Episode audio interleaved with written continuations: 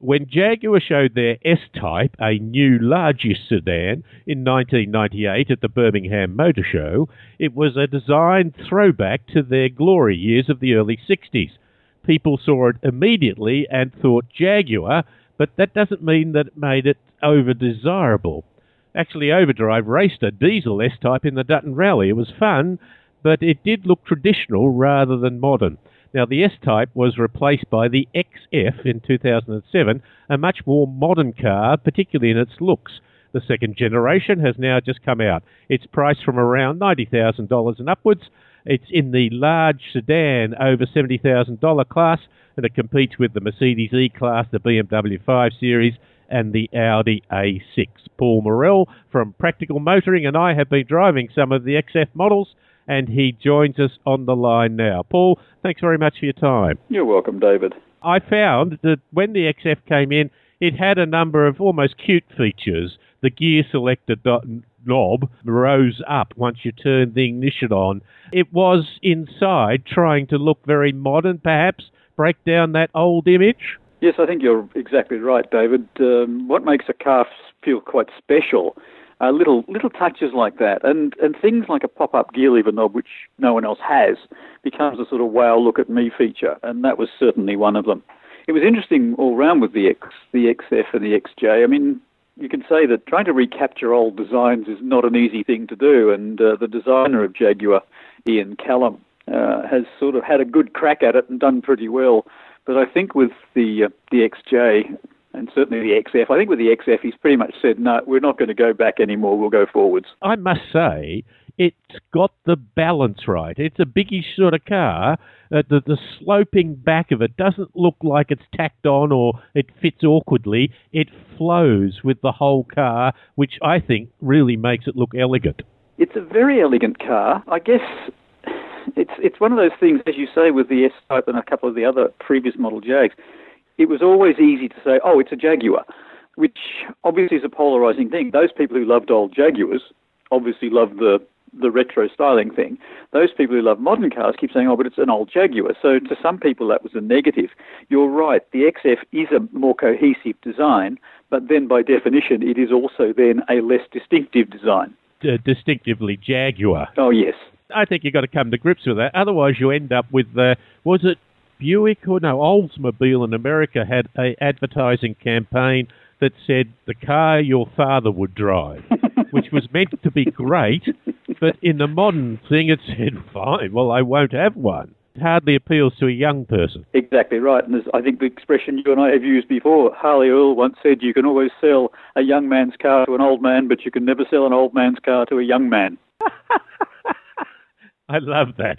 Absolutely uh, uh, right. Uh, so now the new one come out. Uh, have you driven a few? Did you? Which ones did you drive? Did you drive the petrol, the new petrol engine in it? Yeah, the petrol engine one I think is probably the pick of the bunch. Um, you know, for those of us who don't have to pay for our own petrol.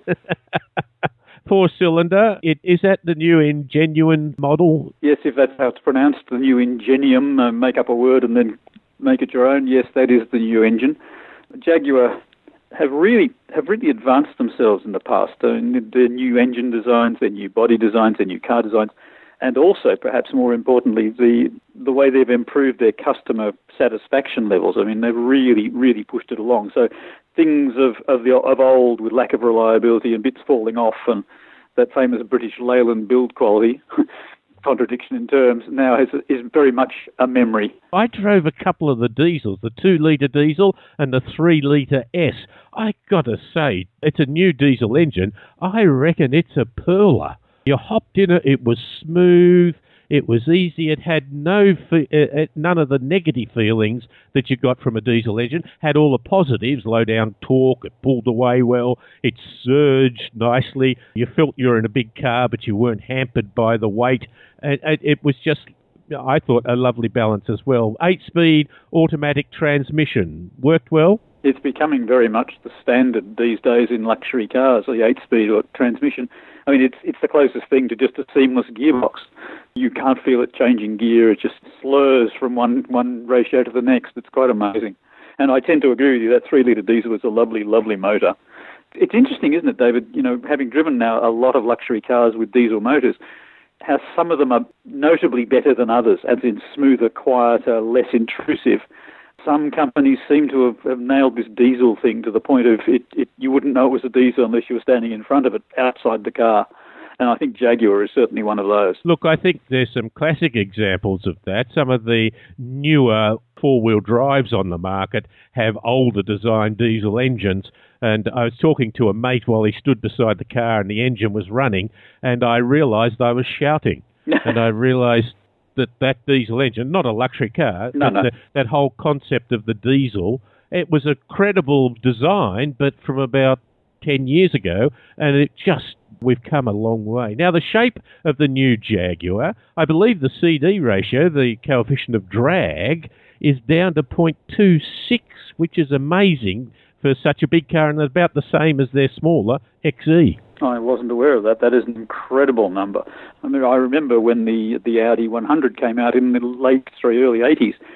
Headline news with that was it was the lowest production car CD of something like 0.3, and that was that was headline news then, and now we've got a car bigger than that, reaching, what did you say, 0.2? 0.26. 0.26, yeah. Astounding numbers. If you get down just one number in that, or one decimal point in that, you are working remarkably hard. There's no question. Mm. It's highly credible what uh, they've achieved there. Handling, you know, Jaguars are always seen as a lovely touring sort of car. Did you feel comfortable in this one? Look, I think the handling of the Jaguar has always been. Jaguar won't give up its its aspirations to sporting handling, even though they're a luxury car. And this is another example of that. I mean, it's incredibly supple across bumps and across broken surfaces. With our third world roads, the Jaguar just smooths them out, basically. Um, maybe the government could save money on road road upgrades and just put us all into Jaguar XFs. You know what? I can tell you a story. They were talking about, they had a consulting group do a review of replacing a road bridge in the countryside. Mm. And it was on such a back road, there were just so few people using it. The consultant calculated that you could buy everyone a Rolls Royce that they could drive around it uh, in, and it'd be cheaper than building the road. it, it sounds like it sounds like the the um, you know the government world. Let's just put everyone in a Rolls Royce. It's cheaper than fixing the road or the bridge. Yes, I think it was a little tongue in cheek in that regard. Uh, there's some good competition for the XF.